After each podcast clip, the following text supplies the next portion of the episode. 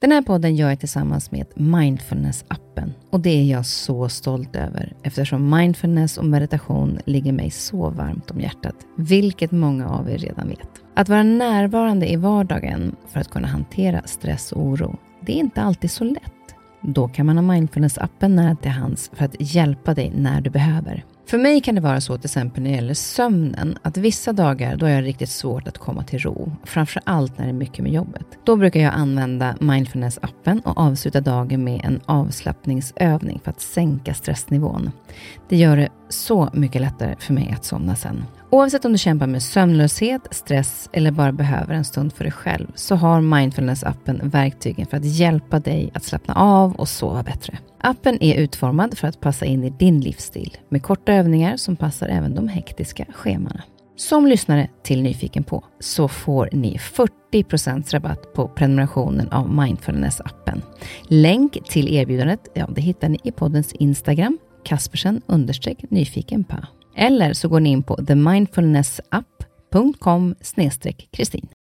Välkommen till min podd Nyfiken på.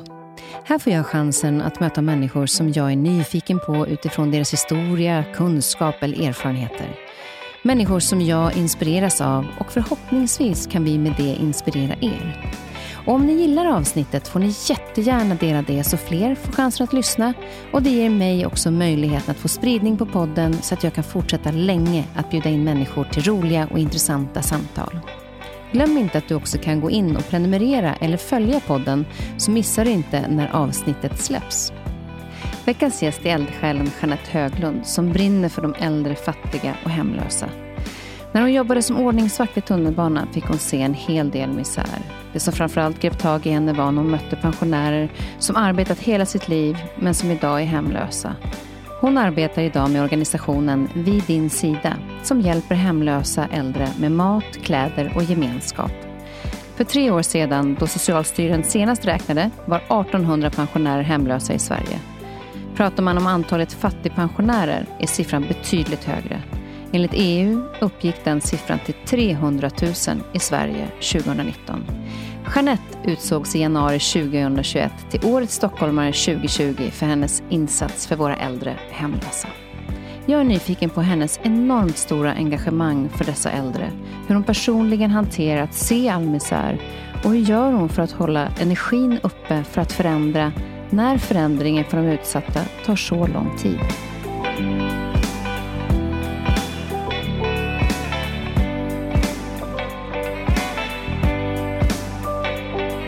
Så välkommen Jeanette. Tack. Vad härligt att ha dig här. Ja, det känns jättespännande och jättekul. Jag kontaktade dig för att du har den här eh, organisationen vid din sida och eh, tyckte jag kände igen dig på bilderna, men jag visste inte om det var för att jag vet att mamma då um, har skänkt pengar till eh, vid din sida för eh, tre år sedan och att jag hade sett dig på bild. Men det var det inte. Nej, vi har gått i skolan ihop. ja, men alltså nu fick jag ju skämmas. Nej. Alltså, vi har gått i gymnasiet ihop, du och jag. Ja. Och vi är alltså födda till och med samma år. Mm. Eh, olika linjer bara. Har, och jag har ringt dig Mm. och sagt att du har kommit med en modevisning. Som Ja. hade. ja, vi hade, jag och en kompis Bitte hade modevisningar på den tiden, då det var runt 87. Där, va? Mm. Eh, och då har jag... Eh, hade vi en casting? Hade vi Ja, det? riktig casting. Vi var nere i källaren där, det var massa tjejer.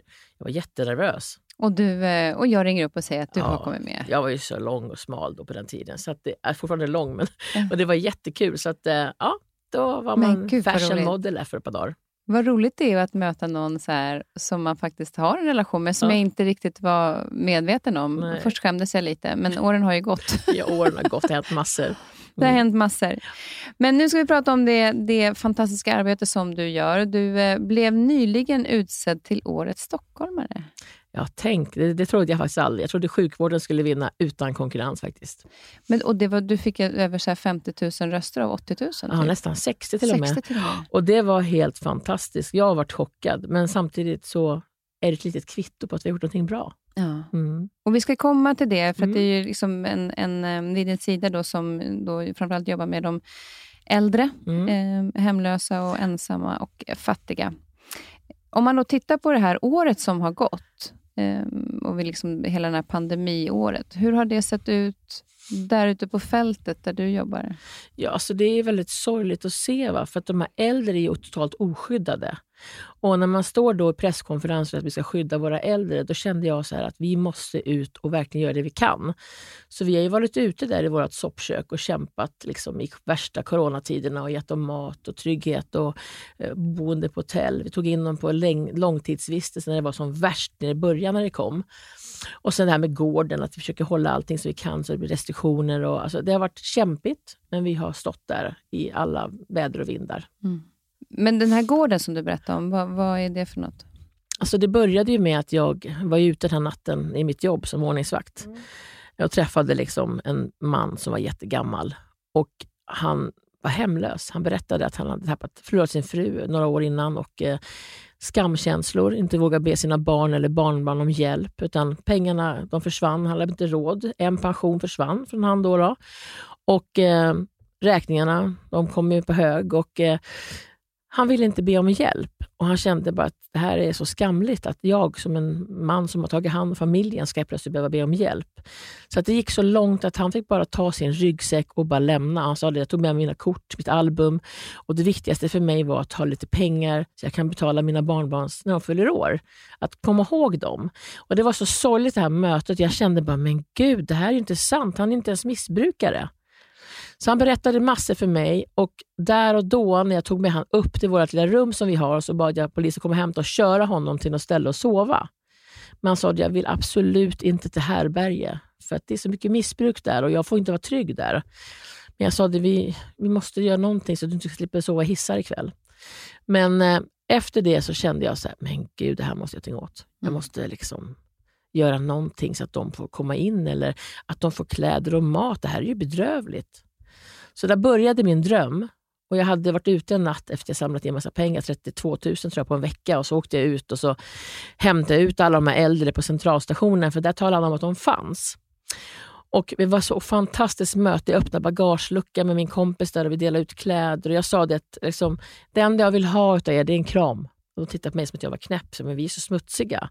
Och jag sa, det sluta, jag vill ha en kram bara. Det var så viktigt att få ge dem den här värmen och inte bara ge dem en påse och hej då. Och där börjar det här att frodas. Jag tänkte jag ska öppna en fritidsgård för pensionärer. Det finns ju för ungdomar överallt. Varför inte till våra äldre som får komma, vila, duscha, bara finnas. Och Det var 2016, i oktober. Eh, och sen dess, den här onsdagen och söndagen som jag var ute då i början, har varit varje gång. Jag har inte missat en enda gång, så jag är stolt över det.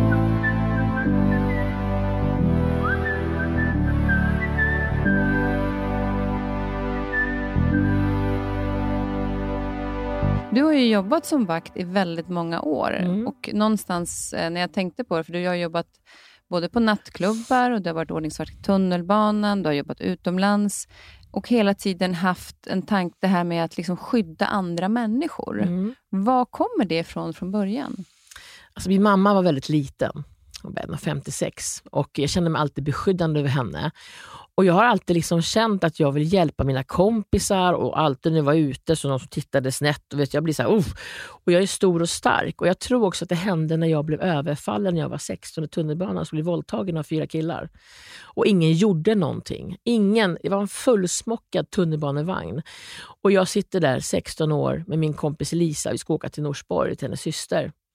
Eh, och Det kommer in fyra män och ställer sig vid oss och börjar ofreda mig sexuellt var fruktansvärt. Och de sa vi sliter ut henne på perrongen och våldtar henne. Och tyckte det var jättekult. Det som gjorde mig väldigt upprörd då var att ingen gjorde någonting. Det sitter en fullsmockad vagn en lördagkväll och ingen brydde sig.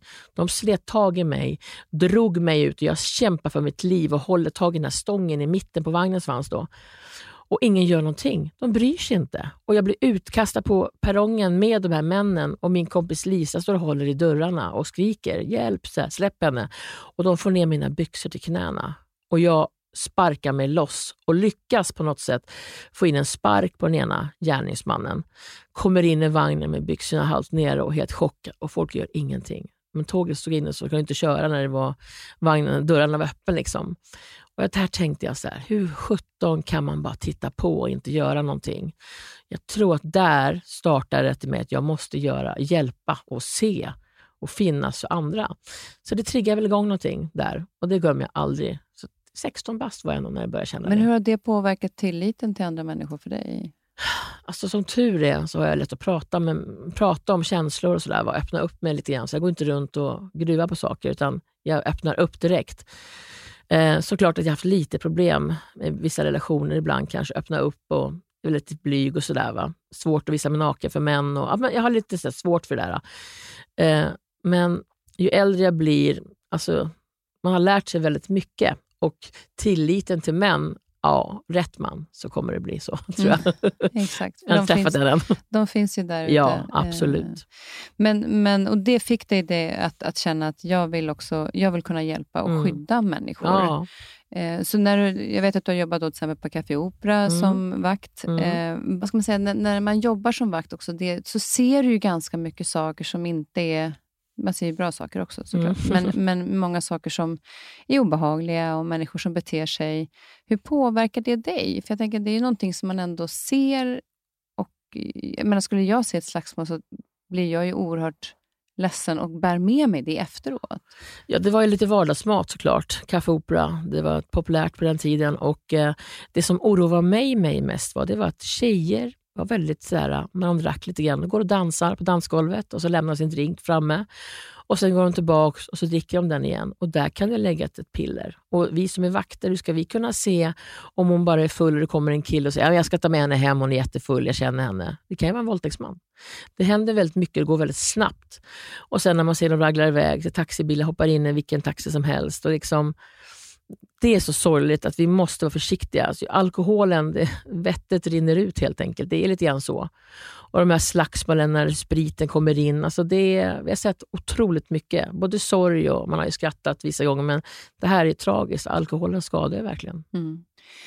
Du har inte bara jobbat i Sverige, utan du har även varit i USA. Mm. Vad, gjorde du, vad gjorde du då på den resan? Ja, så jag jobbade på Norrmalmspolisen 91-97 som civilanställd. Och Då var det en varsling. De skulle varsla civilanställda 97, där, 900 stycken. Och om man då inte jobbat så länge så åker man ju med på den där brädan. Men då fick man välja då tre månaders uppsägningstid med lön eller en utbildning. Och Då valde jag en svensk livvaktsutbildning. Så jag hoppade på den faktiskt. Jag var enda tjejen på den här utbildningen. Och Det gick jättebra. Jag lyckades väldigt bra, för jag har inga liksom, eh, förväntningar på mig själv. Jag har inte gjort lumpen, jag kan inte hantera ett vapen. Jag tänkte, jag kör. Och Jag tror att just därför det gick så bra. För att jag hade verkligen inga förväntningar, medan grabbarna var mer så här coola och bara, jag kan skjuta. Jag sköt fan bättre än dem. Alltså. eh, och eh, Sen tänkte jag, nu drar jag till USA. Jag har liksom inga, min mamma var så olycklig. Hon bara, du kan inte göra så här. Du kan inte bara åka. Och hon var så orolig. Jag bara, jo då, jag dricker inte, jag har koll. Balala. Så jag drog iväg till en kompis och eh, sökte jobb där. Eh. Och Han drog iväg mig på en annan utbildning som också var en avancerad utbildning inom säkerhet och livvakt. Och jag lyckades med den också.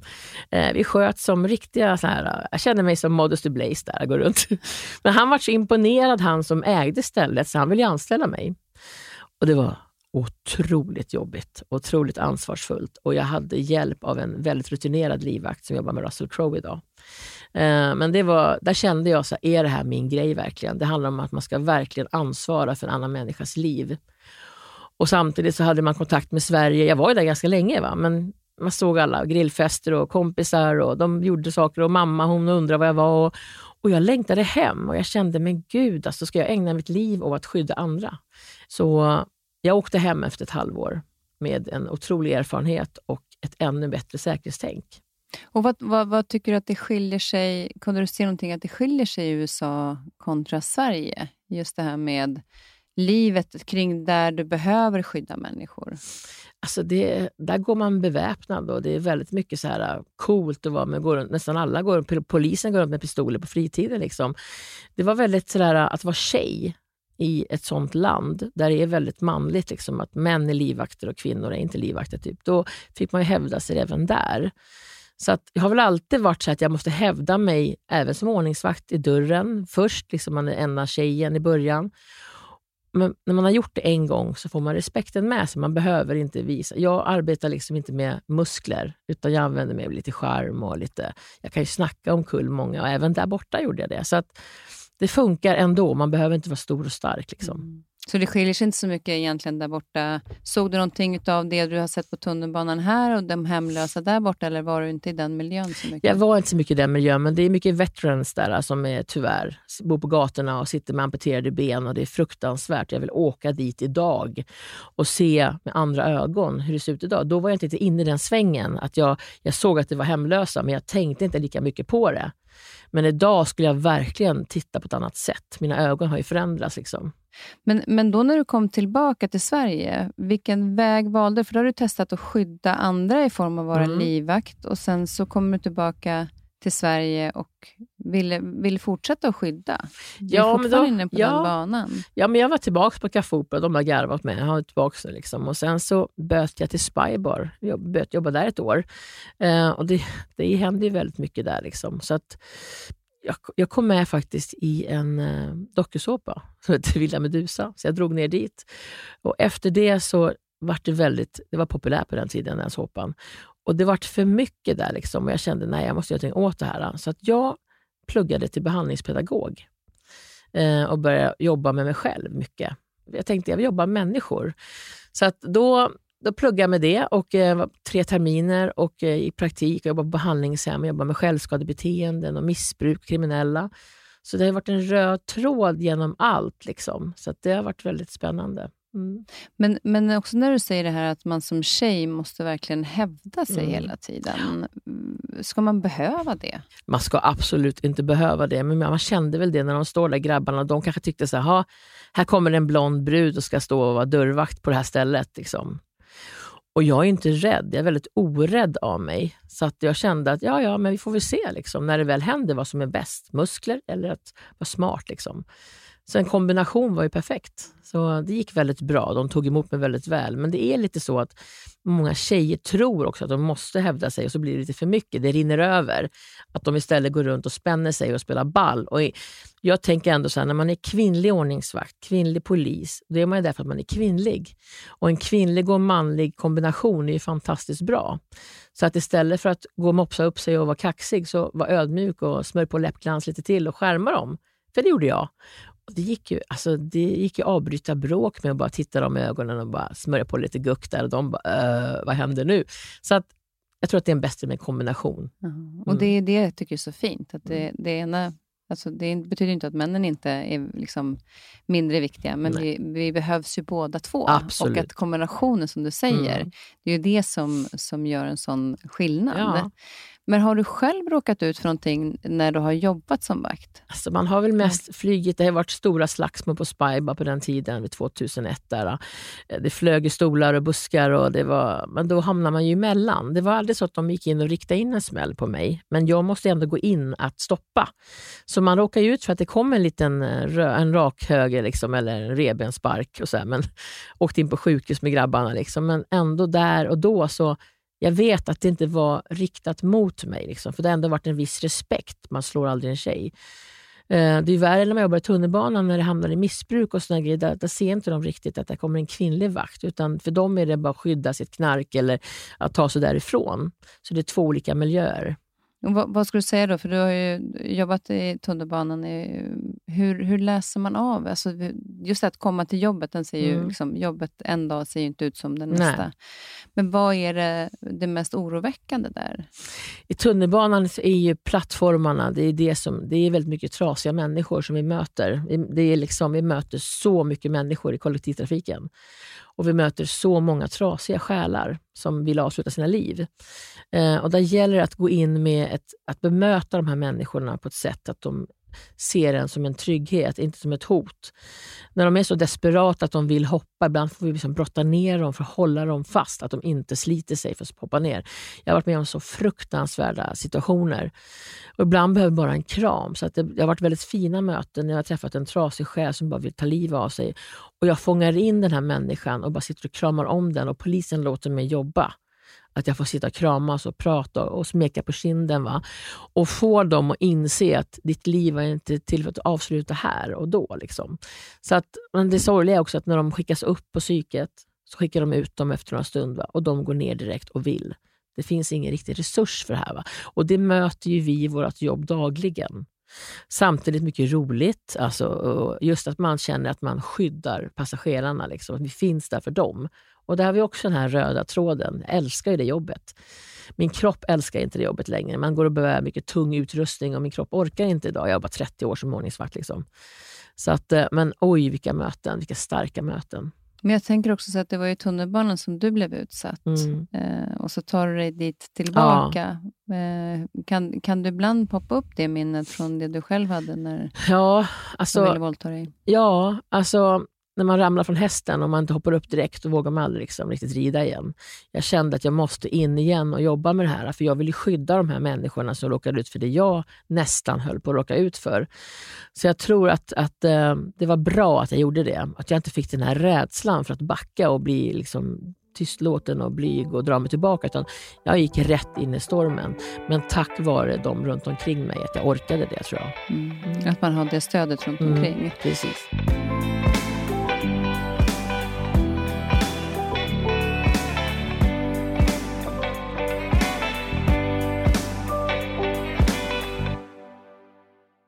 Men vad skulle du säga då, just det här att, att uh, jag tänker på att du säger att det här med kramen hela tiden, som, som är så oerhört mm. viktig. Och uh, om man tittar på det här året som har varit, ja. vi kan ju inte bara ge varandra beröring. Nej. på samma sätt. Men, men hur viktigt är det, du som ser det med de som är som mest sårbara? Alltså våra äldre, alltså du vet, nu har vi kommit på en liten grej på vår gård så har vi tagit dit hundar, våra volontärers hundar. Och där sitter de och kramas med dessa djur och smeker dem över ryggen och gosar med dem och går ut. Och Det är en slags beröring som är annorlunda, men de får ändå beröring. Och De här är så ensamma och lever i det, liksom, verkligen i det dolda. Så att eh, man märker att djur betyder väldigt mycket. Du som har hund vet ju vad det ger kärlek. Så det är det vi får göra nu. Och man längtar efter att bara få krama om de här stackarna. Va? De, alltså vi har hemlösa som har Parkinson, och kol, och hjärtfel och blodbenen är helt svullna. Och, och man försöker göra det vi kan, liksom. men man längtar till att få kramas, absolut. Jag läste någonting också om att, att eh, under den här pandemin så de var tvungna att stänga en del härbergen. Men då hamnar de ju på gatan å andra sidan. Och Det här är ju då de äldre som du jobbar med och många av de som är där är ju verkligen riskgrupp, både hälsomässigt och ålder. Eh, hur, hur, ser du på de, det typet av beslut? Alltså, jag förstår att de måste skydda och sådär, men samtidigt så kände jag att det är nu vi måste skydda dem. Så istället för att stänga igen härbergen, öppna upp hotellen då kanske som, jag menar, som har stängt och har problem, att staten går in och betalar så att de kan gå in och få bo där under den här jobbiga perioden. Men det händer inte. Det är mycket man vill men inget som händer riktigt. Och Jag har ändå haft möte med mycket politiker och pratat med dem. och De håller ju med att det är hemskt, men det händer inget. Vi måste skydda de här. Va? Så de lever fortfarande på nattbussar och sover under broar. Och, och så ibland så känner de att Härbergen, nej, för där är det liksom missbruk och otrygghet. Så att de är så sköra va? och tunna, så det är mm. jobbigt. Mm. Jag, hörde, jag läste också någonstans att det var någon som hade sagt att eh, skulle jag drabbas av covid så får jag i alla fall komma till ett sjukhus och sova. Ja, jag kommer ihåg den kvällen när jag pratade med eh, en som heter Roger och sa till honom att hur känns det liksom nu? Så här, hur gör du? Och Då sa han först och främst så, vi gräver mycket sopor va? för att få liksom pannburkar och grejer. Och man får ett annat skydd, ett immunförsvar som är bättre än vårt. Men eh, det är klart att det är jobbigt när alla är rädda för oss ändå liksom, och backar när de ser oss, vi är lite smutsiga. Liksom. Men, så ibland tänker man så ah, vadå, får jag covid eller någonting, då får jag ändå komma in och lägga mig bland vita lakan och få sova inomhus. Det är hemskt alltså. Mm. Det, det, har ju varit ett speciellt år eh, för många och eh, också då, framförallt också för de som, som är drabbade på det sättet. Hur upplever de, de äldre det under den här tiden? Har de också varit rädda? Nej, de har inte det. Alltså de säger till mig så här, det här är inget annorlunda för oss. Vi lever på nätterna, håller oss vakna. Liksom, och då, de tycker mer att det är inte så mycket folk ute, så då, för de är tryggare att sitta på nattbussarna nu på nätterna. Och Det låter helt sjukt, men de säger att ja, men det här innebär att det är inte lika mycket fester, det är inte mycket ungdomar som är ute och super och åker nattbussen. Vi får sova i fred på en nattbuss. Vi får sova i fred på pendeltåg. Eh, men de är inte rädda för covid. De, jag vet inte riktigt om det här med munskydd. De kan ha ett gammalt munskydd som har legat på gatan och tagit upp det. För, för de, de förstår inte riktigt. Va? Vi måste liksom hjälpa dem att det här räcker en gång. Du måste ha ett nytt här. Liksom. Så det är mycket som man måste försöka få in i de här, att de, det här är allvarligt, det är en pandemi. Men mm. de är så här, vadå? Vi försöker överleva natten ändå. Liksom. För oss är det en dag i taget. Liksom. Vad, vad har vi att leva för? Så det är fruktansvärt. Mm. Och, och man då tänker, för, för mig är det så här, när jag läste om det, eller då först när vi hörde om det, när eh, mamma då, stipendiet då, och vi kom i kontakt med er, att, att händer det här, våra äldre? Eh, och Först tänker man ju då att det är de som kanske har varit missbrukare och har den problematiken, mm. men så har jag förstått att så är det ju inte. Mm. Eh, vad är det som gör att de har hamnat där? Det ska ju inte behöva hända. Nej, alltså jag har varit väldigt nyfiken på många. Varför har du hamnat här? Jag brukar inte tränga mig på liksom och fråga direkt, utan jag låter dem komma till mig. Eh, och De berättar ofta för oss att antingen så är det då som jag berättade om mannen i tunnelbanan, han förlorar en livspartner och han går in i väggen. Liksom. Det, det, hans största trygghet i livet bara försvinner och han orkar inte ta sig upp, han är gammal. Att börja om. Liksom. Och De här människorna som är väldigt gamla och förlorar någon att orka börja om. De tappar det. Liksom. De orkar inte, de bara lämnar och går. Sen är det de som har levt och haft företag. Vi har många företagare som har haft bra ställt och bott bra. En skilsmässa, en förlust, de kanske börjar dricka, tappar det helt. De lämnar liksom rubbet och bara... Sen har de inte råd att dricka än, så att de går bara runt och liksom är tomma intet. Så det är mycket sorg. Eh, och så har de de här skamkänslorna. Och då säger många att ja, det finns ju bostadstillägg och det finns det och det och det. Men att sitta som 75-80 och ringa runt till olika myndigheter och tala om hej min fru eller min man har dött, jag behöver hjälp med hyran. Ja, då får du ringa dit och det och ska de koppla om att de sa att vi orkar inte. Alltså, de förstår inte hur man ska göra. Och Här har jag önskat att det finns ett system att när någon går bort, att automatiskt ska då Pensionsmyndigheten eller någon sån här gå in och kontakta de här människorna och hjälpa dem. Jag vet att det finns inte möjlighet kanske, men man önskar. För att de här förstår inte. Vi begravde en som heter Sonja här för ett tag sedan. Och, eh, hon var med oss många år och levde som hemlös. Och sen när hon dog så visade det sig att hon hade ganska mycket pengar på sitt pensionskonto. För hon har inte tagit ut det med ett bankomatkort. Hon har inte förstått hur man gör. Eh, så vi begravde henne och gjorde en fin begravning. Men det fanns så mycket som hade kunnat ändras för henne om vi hade kunnat fått resurser och hjälpa henne. Så att eh, de här äldre förstår inte. Nej, och om man bara tänker på hur tekniken har ändrats de mm. senaste 20 åren. BankID, hallå? Ja, alltså det, är, det är en otrolig mm. omställning mm. för dem. Eh, I den här situationen som, som är med de här äldre, vad skulle du säga är det mest liksom akuta att ge dem hjälp? Alltså för det första, när jag ser de här äldre som är skruppliga, vi har ju äldre som är 90 år hos oss, in på ett serviceboende. De måste få hjälp med personal som tar hand om deras rutiner, att se att de duschar, att de byter lakan och tvättar sina kläder. De, de gör, ska vi sätta dem, många säger så här, ah, men man kan få låna lägenhet här, här är nyckeln. Och så kommer de in i den här lägenheten och bara oj, tvättmaskin, kaffebryggare, bädda rent i sängen, alltså hur funkar tv-kontrollen, betala hyra. Alltså, de kan inte, de måste få hjälp. Så att där tycker jag att är man så pass gammal som de är så måste det finnas ett ställe där de får komma in med personal som hjälper dem med rutinerna. Att ge dem den här tryggheten. Liksom. Men vad är det som gör att de inte kommer in på de ställena? Då? För man känner ju att de är 75-80 år mm. och väldigt skröpliga. Ja, alltså vi fick hjälpa en man som hade, han var 75 år med kol. Han bodde på en bänk och blev rånad och misshandlad. De tog hans hjärtmediciner, kastade buskarna, tog hans rullator. Alltså där var det nära. Det var död, det var liv och hälsa som gällde där. Han var helt förstörd. Alltså det gjorde så ont. Så vi kämpade med honom. Han fick komma in till sjukhuset och bo där på en speciell kolavdelning som hemlösenheten har hand om. De satte in honom, eh, enheten där på den hemlösa, hjälpte honom att komma in på ett ställe, men där var det missbrukare, så han kunde inte vara där. Och så fick han sitt kolanfall där, alltså han ligger inne. Och då sa jag, det här går inte. Alltså, han måste få hjälp. Han måste få komma in på ett serviceboende, för att han kommer dö annars. Jag var helt allvarlig. Jag, jag fick hota med att gå ut i media. Liksom. Så till slut så var det en kvinna som tog hand om honom ute på hennes ö. Men där var det så mycket luftfuktighet, så hans kol blev värre. Eh, så de flög in med helikopter till sjukhusen och till slut fick jag möte med Älvsjö, Enskede Älvsjö tror jag var deras eh, kommun där för. Jätte jättebra. Så vi fick in honom till slut på ett serviceboende. Och där bor han än idag och är lycklig. Men det kostar mycket pengar. Så hela hans pension går ju åt att bara bo. Så det är väl det som gör att många inte har råd helt enkelt. Det kostar pengar. Och att alla inte har någon som kämpar för en. Ja, så många som inte vi vet om. För de inte har den kraften. Jag vet jag gjorde uppdraget för många år sedan på TV och då fick jag följa med Frälsningsarmén runt och hjälpa hemlösa. Mm. Eh, och Då fick jag ju se var vi under broar och var under någon järnväg ute vid universitetet, så det fanns ett litet rum och hur de nu har hittat dit. Eh, och Då minns jag också att det var en man som hade, han hade skilt sig eh, och precis i samma veva som han skilde sig, eh, då var det han som skulle flytta.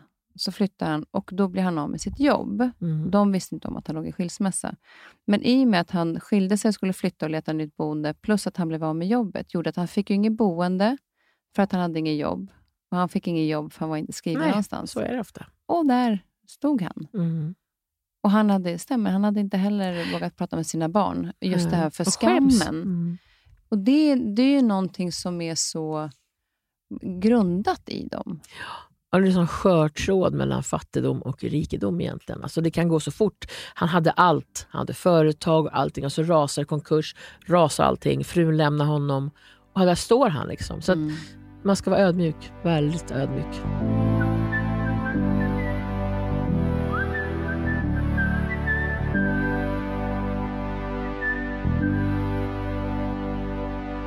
Men om vi då tittar på er gård som ni eh, Mm. har nu, ehm, och den ligger utanför Stockholm. Hur många, hur många är det ungefär som kommer dit till er? Nu under pandemin så har vi då vissa kvadratmeter, så det ska vara 10 kvadratmeter per person. Så vi får bara vara 13 stycken där med oss. Annars får vi vara 30. Eh, och vi har öppet då 12 timmar om dagen innan pandemin, men efter 7 timmar. 12, 12 till 7. Så att det är lite speciellt nu. Eh, men de som är där, de får ju liksom mat, duscha, tvätta, sitta på TV, sitta i en soffa. Alltså de njuter. Det är så häftigt att se. Va? Så att vi önskar att det finns sådana här ställen lite överallt faktiskt. Men vi måste ju börja någonstans. Ja, för hur, många, hur många skulle du säga att det är? Jag försökte ta reda på Mm. någon siffra, hur många som är äldre hemlösa idag. Sånt mörkertal där. Ja, Mm. Jo, men precis. För att ni träffar ungefär 60 stycken hemlösa pensionärer i Stockholmsområdet. Ja, mellan 60 och 90 kommer 60 till våra och 90. soppkök. Ja. Ja. Och sen så, för tre år sedan så hade Socialstyrelsen, då, senast de räknade, så var det 1800 pensionärer hemlösa i Sverige. Mm. Men pratar man om antalet fattigpensionärer är siffran betydligt större. Ja. Och enligt EU uppgick den siffran till 300 000 i Sverige. Och där är också Det är det, fattigpensionärer. Ja, de kommer till oss, de kliver ut från tunnelbanan på kvällen, ställer sig i vår matkö för att få med sig lite mat. För att de har ingenting kvar efter hyran. Vi hade en man som kom till oss i vår gård och berättade att han varit utan el i 11 månader. Och Han vågade inte be om hjälp till sina barn eller barnbarn. Så han har suttit hemma i sin lägenhet utan el i 11 månader. Eh, de har inte råd. När, när pengarna kommer in så går det till hyran och sen finns det ingenting kvar. Man öppnar kylskåpet, en gammal ostbit ligger där. Liksom. Och där försöker vi nå ut. Vi har gjort så att vi åker ut med matkassar. Och varje jul och lite midsommar så åker vi ut med kassar till de här. Och i år, alltså vi gjorde en sammanställning på allting, det finns en lista, men jag tror vi gjorde i alla fall på julen här nu, 45 matkassar åker vi runt. Och då åker vi runt på kvällen, knackar på, coronasäkert ställe där och de bara åh! Och det Mm. är så viktigt. Alltså jag vill ju att, att är det en granne som bor i ett hus och vet att det finns en dam eller en herre som har det tufft, liksom, knacka på och bara ställ dig på avstånd. De är lite rädda. Va? Lägg en lapp i brevlådan, håll upp en lapp. Alltså, det finns så mycket vi kan hjälpa dessa med. Och Det är också de här alla ensamma. För nu, Vi pratar en del om de hemlösa, Mm. men ni är också fokuserade på att försöka hjälpa de fattiga Mm. och ensamma. Hur hittar ni de som är ensamma? Alltså nu har du ju, jag har varit med ganska mycket på nyhets-tv, eh, Efter fem och syns lite i media här och där. Och de, har ju, de sitter på tv jämt. Och de har ju sett det här. Och så är det någon som de ber om hjälp att kontakta mig på gården och sen hör de av sig. och sen Ibland kommer de ut med någon som ledsagar dem. Och liksom, det sprider sig. För först var vi ute på fältet väldigt mycket också. Och utöver det och var ute på kvällarna och vandrade liksom och tittade efter dem. Men den här gården är liksom spännande. Va? De tycker det är lite läskigt. De är lite blyga också.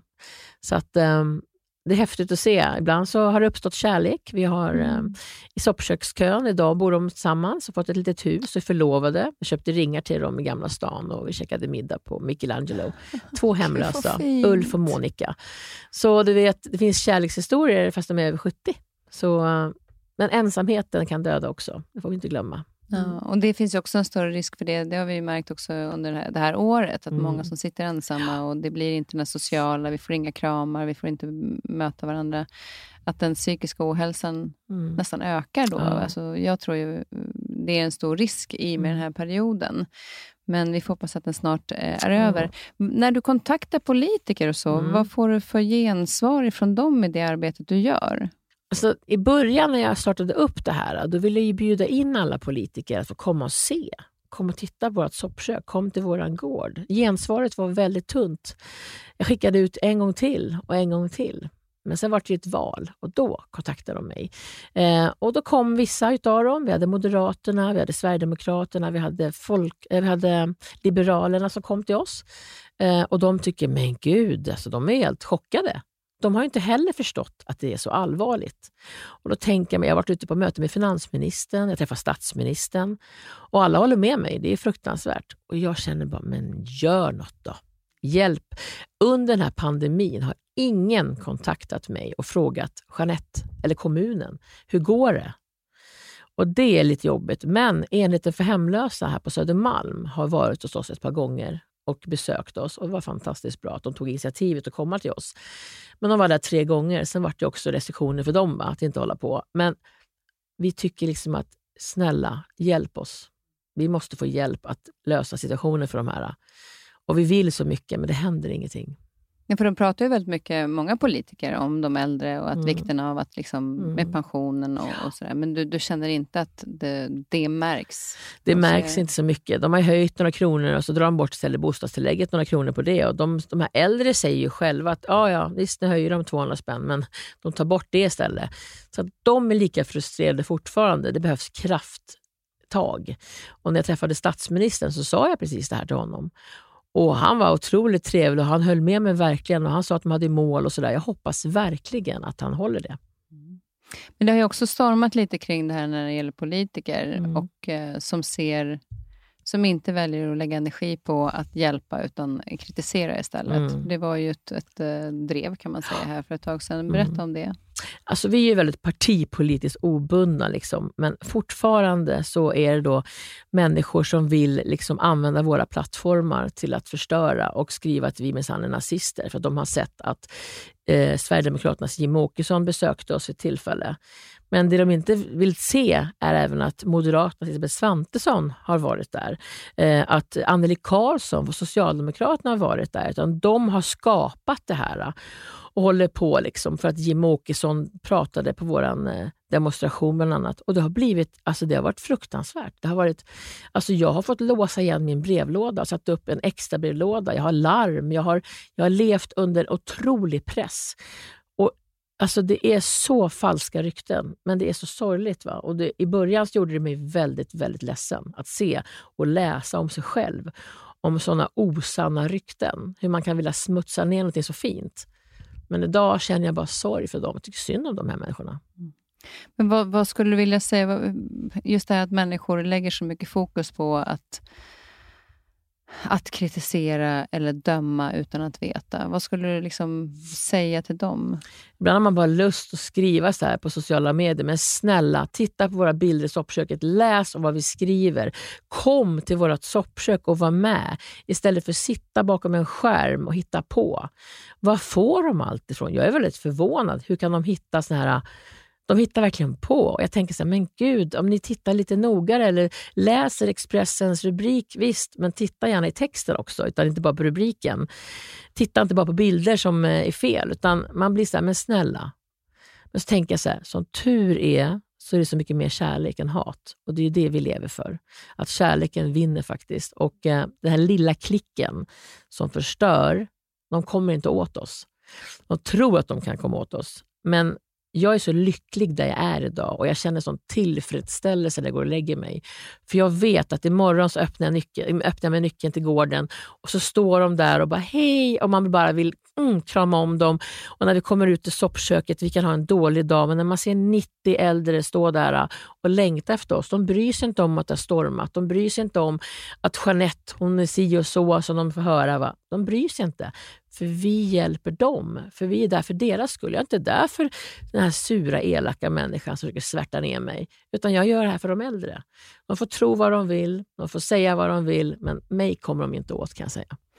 Nej, och jag kan bli så förvånad att människor lägger så mycket tid på hat och eh, den typen av anklagelser istället för att, om det nu är så att det behövs mycket hjälp i världen, lägg din energi och frustration i en positiv energi istället och hjälp mm. människor. Ja. Säg så här, okej, okay, vad kan vi göra för er? Mm. Jag har så mycket, eh, om det nu har varit extra jobbigt under det här året för många, jag vet inte om du har märkt det, men tycker du att du har märkt någonting nu under det här året, att eftersom kanske människor har varit inlåsta och så vidare, så har, blir det en frustration i sig, att man blir väldigt arg. Ja, de verkar bli arga och spyr ut galla på nätet framförallt, har man ju sett. Exakt. Ja. Eh, och det, där någonstans så känner jag att, att för deras egen skull också, mm. att göra någonting. För det finns ju så mycket som man kan göra.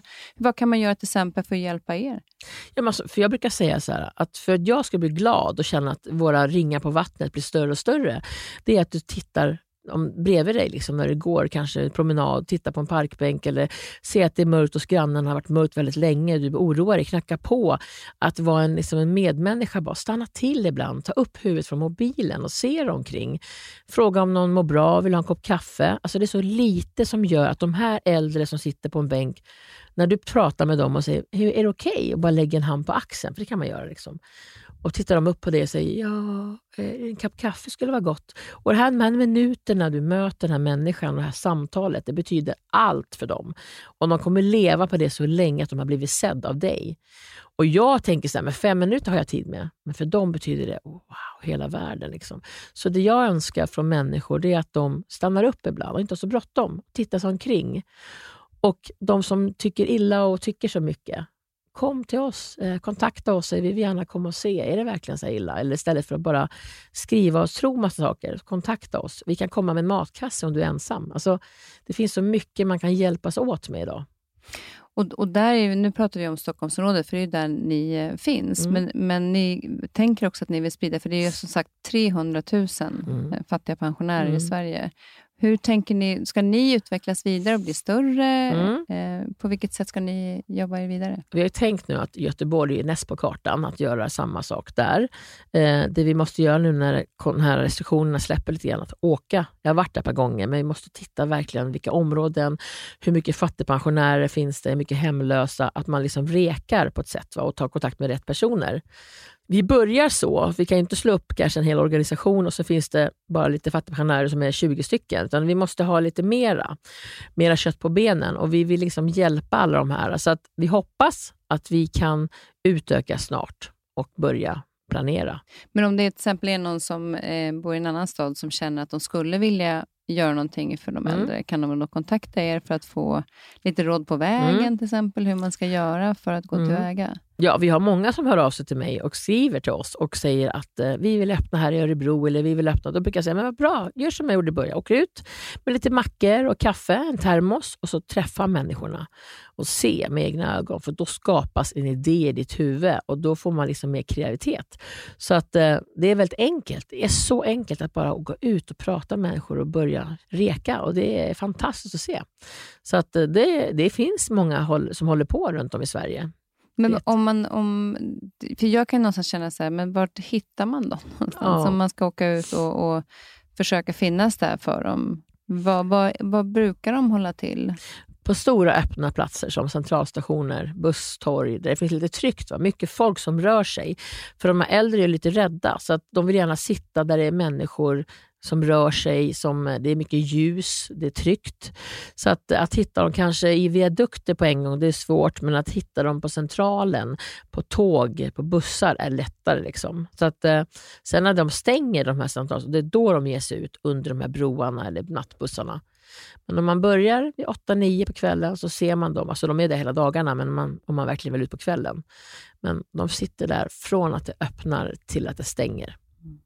Så en termos med kaffe och lite mm. mackor. För det finns ju många också, så här, har jag hört, med typ bagerier mm. och olika matbutiker och sånt som har bäst före-datum och sånt. Är, är det sånt som ni behöver eller hur, hur fungerar er organisation på det sättet? Ja, så vi har ju fantastiska sponsorer, så det är helt otroligt. Alltså vi, har, vi köper mat från Lillplogen på Värmdö till exempel. Då får vi varm mat som är, då kommer till soppköket och så delar vi ut det. Och Sen har vi liksom bullar som vi kommer från macken och liksom vi får hjälp med dryck från annat företag. Så att vi har otroligt tur, så att det känns fantastiskt. Och det är inga över, det är ingen rester, utan de har bakat speciellt för oss. De har lagat speciellt för oss, för de vill att de äldre ska få näringsriktig och bra mat. Och de här som gör bullar, Premi Brede, fantastiska, måste vi dem. De bakar alltså bullar till oss, stora kanelbullar som är varma fortfarande när de kommer. Så att vi är så tacksamma. Det är fantastiskt. Vilken, vilken lycka för de ja, äldre. När de sätter munnen i den här färska bullen och äter den varma maten, det är lycka. Mm. Vad känner du då när du står där och ser de här människorna och att, att du skapar någonstans för dem? Alltså det, I början var det ju så mycket sorg. Jag ser att det verkligen... Ja, gud, alltså jag, jag var helt chockad. Jag såg och grät i bagageluckan när jag öppnade och tog fram jackor och gav de här. De står där med sina små kroppar och knotiga händer. Liksom. Idag känner man att oh, de har hittat hit, vad bra. För då vet vi att vi har koll på dem. För vi får ju en kontakt med de här, vi öppnar upp, liksom, man snackar lite med dem och så kommer de tillbaka. Och då lär vi känna dem. Så kommer alltid nya ansikten och det är sorgligt, men det är bra samtidigt att de har ett ställe att komma till. Men det är klart att det är eländigt. Alltså. Vi är 2021 och det står fattiga pensionärer hemlösa i en matkö. Men när man har det där drivet som du har, så tänker jag så här, vad, det finns ju alltid någonting att göra. Kan du någonstans känna så att ja, men nu får jag vara här? Jag ser allting annat också, men jag får vara Eller pågår det hela tiden? Alltså jag, jag, det är aldrig tyst i mitt huvud. Alltså jag vill hela tiden... Jag har då min eh, Nina von Krusenstjerna hon, hon är min mentor och hon är verksamhetschef nu och styrelseordförande. Va? Och hon, jag ringer henne hela tiden och talar om vi måste göra så här, vi måste göra så här. Och så här gör vi nu och så här gör vi nu. Hon bara, ta det lugnt nu, nu tar vi en sak i taget. Alltså man vill ju så mycket. För jag ser ju varje kväll när vi är ute att det här kan vi göra bättre, det här måste vi göra. Vi ger ju kläder till de här. Vi ger säsongskläder, skor, vantar, mössor, nya underkläder det, det, är alltid någonting. Nu kommer våren, det innebär tunnare jackor, tunnare skor, underkläder. Så då organiserar vi att vi har förråd där vi har säsongsbetonat, då, så vi kan ha då. Så nu är det vårkläder fram. Och det är så många som vill skänka och ibland måste vi säga stopp kan inte ta mer än vad man behöver och då kan det bli sura. Och Det har inte att göra med att vi var elaka, utan det är så känsloladdat ibland. Jag blir så här, men snälla, det är inte personligt. att Jag vet att du stickar underbara vantar, men vi måste vänta till nästa år. Så det är en sån, man vill så gärna säga ja till allt, men då blir det att då ligger det och blir gammalt istället. Men kan man se på er hemsida då till exempel om det är någonting ni behöver så man kan följa upp om, om det är så att man kan kontakta er, ska man kontakta er först och inte bara åka dit? Ja, alltså det, om vi skulle få, vi har ju väldigt många följare och många vill komma och titta. Och Jag brukar säga det att det blir inte så bra, för att om alla som vill följa oss vill komma och titta, då blir det som att de här blir uttittade. Och Då tänker de så här att oj, här kommer vi och så står det en massa människor och tittar på oss som en publik. Och vi vill inte ha det så riktigt. Utan ska man komma till oss så måste det vara under ordnade omständigheter. Då kontaktar man oss. Vi har på hemsidan där det står då kontakt, liksom Nina eller Stina. Eller, och då skriver man varför man vill komma.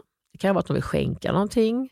Men vill man bara komma på studiebesök för att se människor i en soppkökskö så brukar vi säga nej på den. För att vi tänker på dem. Det är inte kul att ha någon som tittar på dem när de får en kö. Många skäms ju att de är fattiga och står ja, där. Den skammen som du pratade Precis. om. Precis. Och att då står 20 personer och tittar på dem, det är inte kul.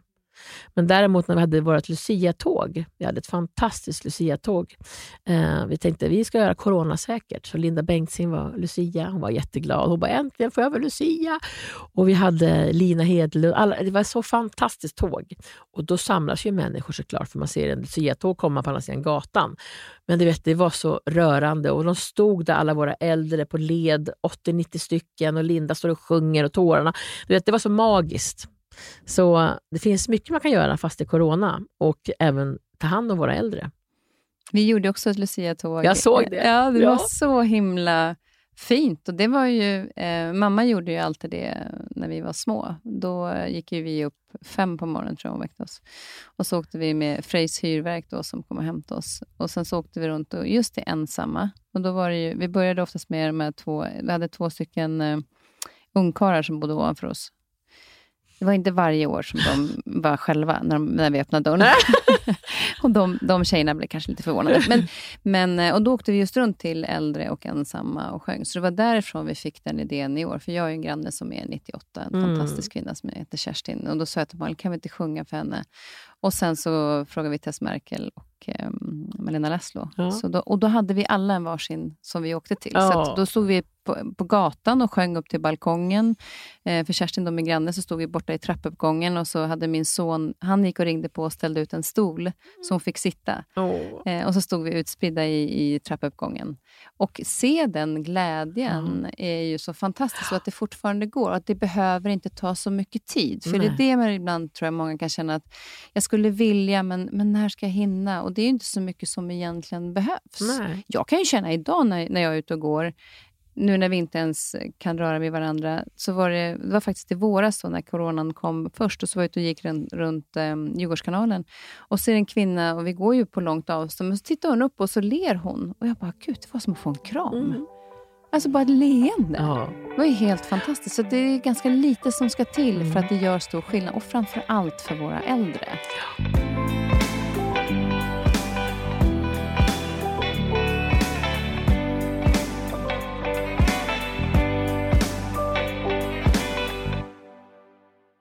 Jag, eh, det är ju lite roligt då, för jag skrev ju ett inlägg på poddens Instagram, Kaspersen understreck nyfiken på, eh, och frågade dem vilka eh, gäster de ville att jag skulle bjuda in. Varav du var en av dem som, var flera som ville mm. att jag skulle bjuda in. Kul.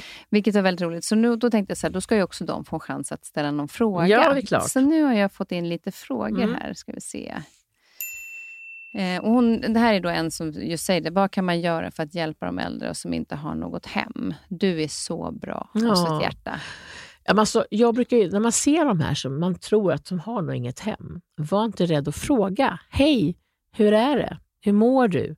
Vill du ha någonting att dricka? Hungrig? Att man liksom ställer en fråga. Många skriver till mig, men jag vågar inte störa. Det är precis det du ska göra. Du ska störa. Du måste störa. För att om man inte stör får man inte reda på någonting. Så att när du ser en person som du misstänker är hemlös, gå fram och bara hej. Det är ingen som kommer säga “stick ifrån din jävel”. Alltså, det händer inte. Jag har jobbat många år med människor.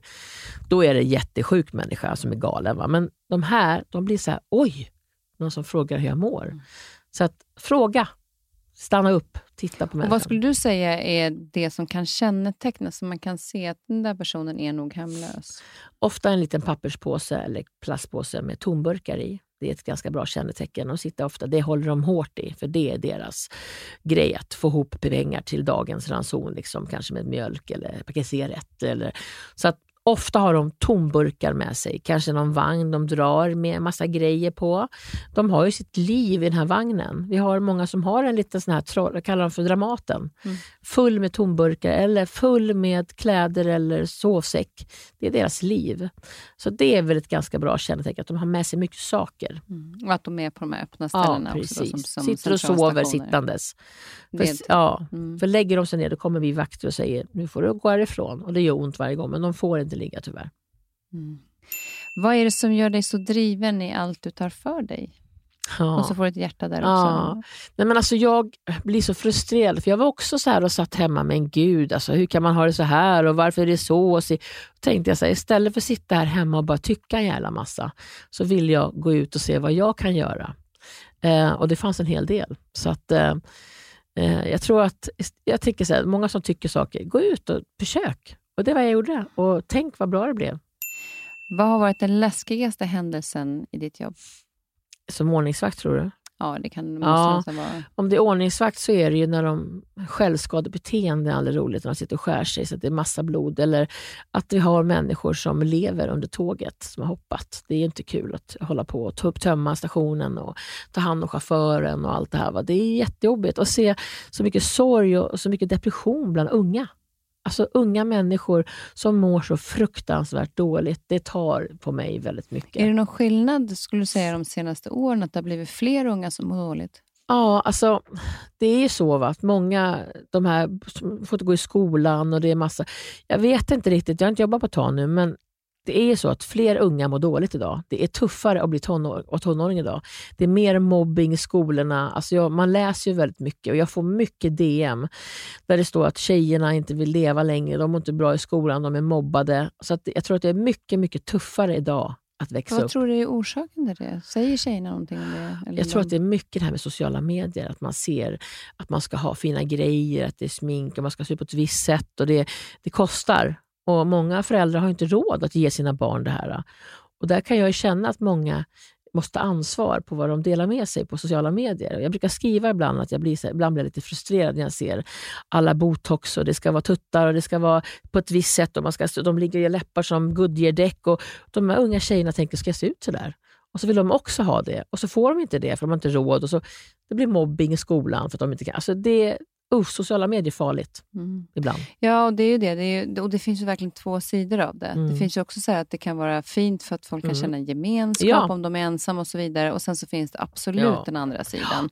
Och den gränsen är ju så svår är att, att svår. dra, för du vet ju aldrig när det dyker upp. Nej. Eller när någon är skör i sig själv och Mm. reagerar just på sådana på såna inlägg. Och det är viktigt med alla föräldrar att man verkligen kan fånga upp sina barn. Hur Mm. har skolan varit idag?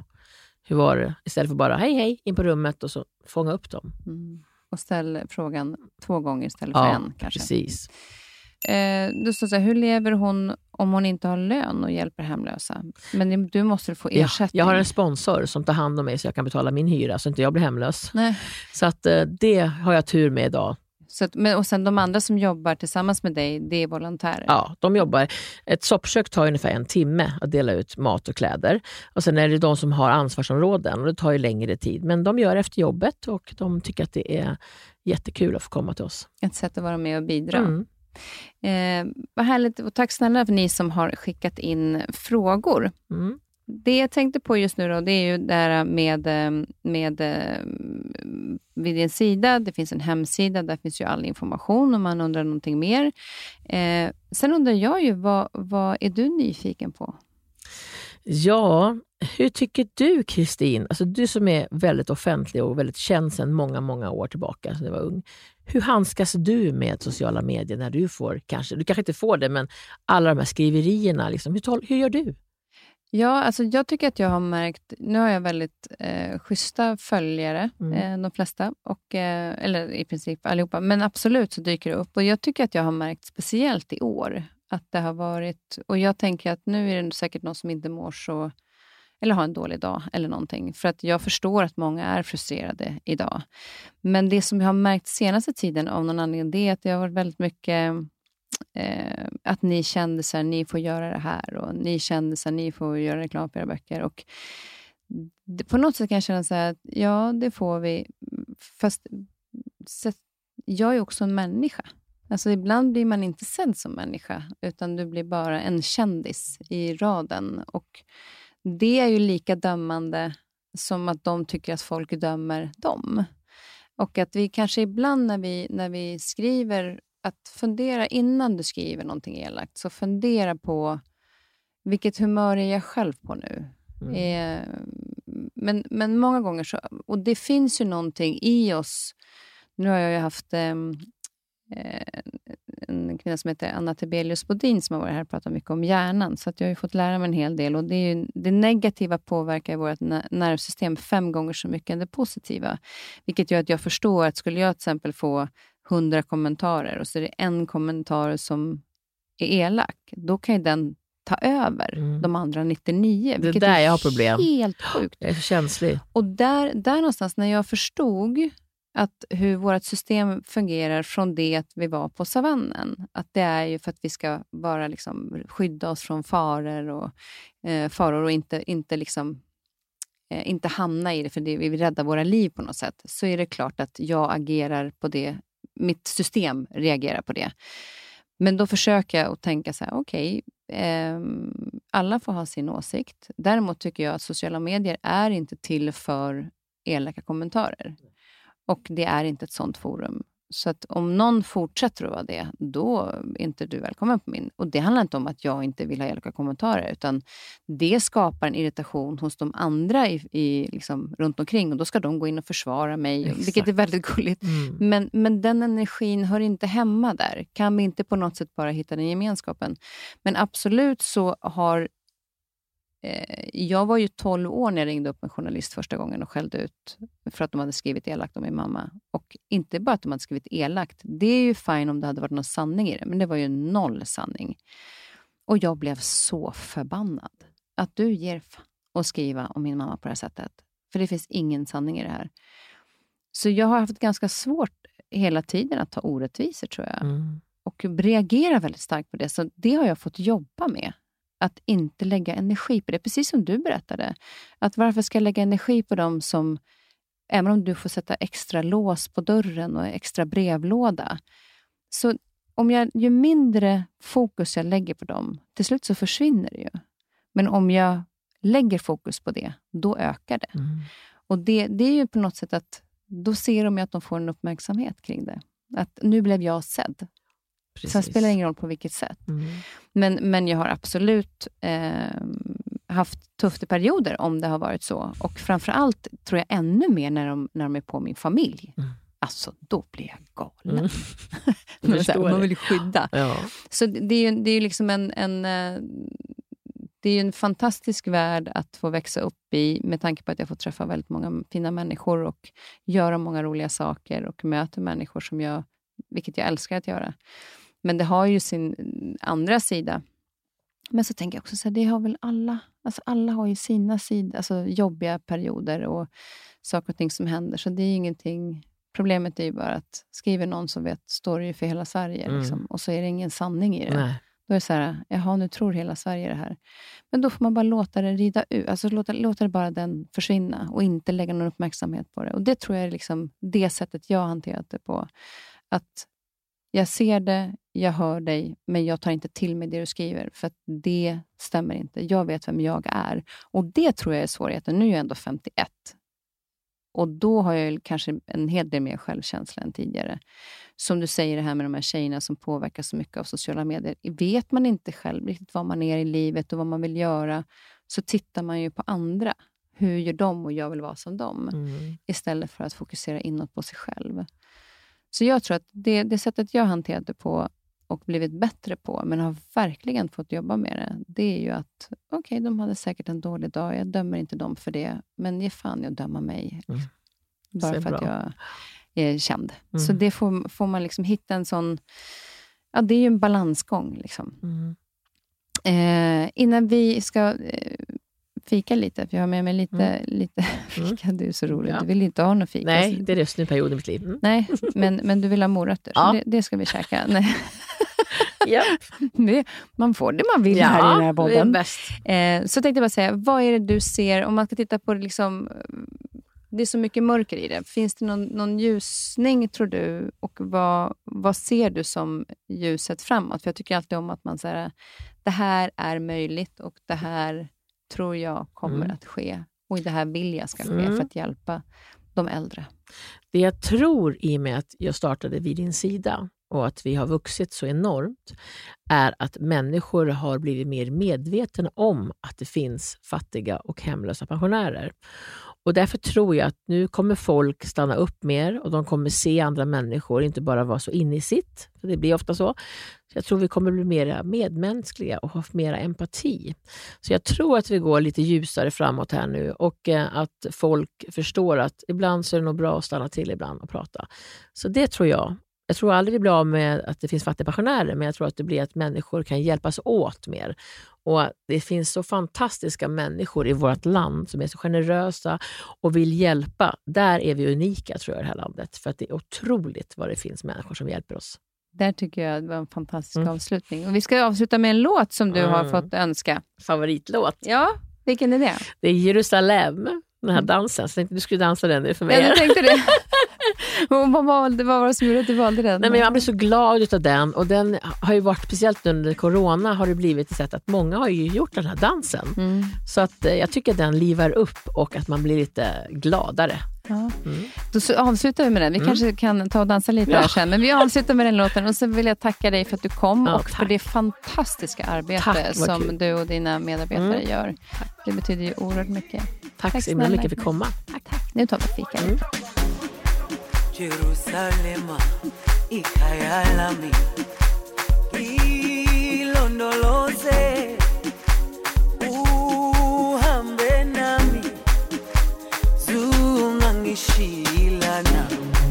Jerusalema ikayalami ilondoloze uhambe nami. Zungangishilana Den här podcasten är producerad av Perfect Day Media.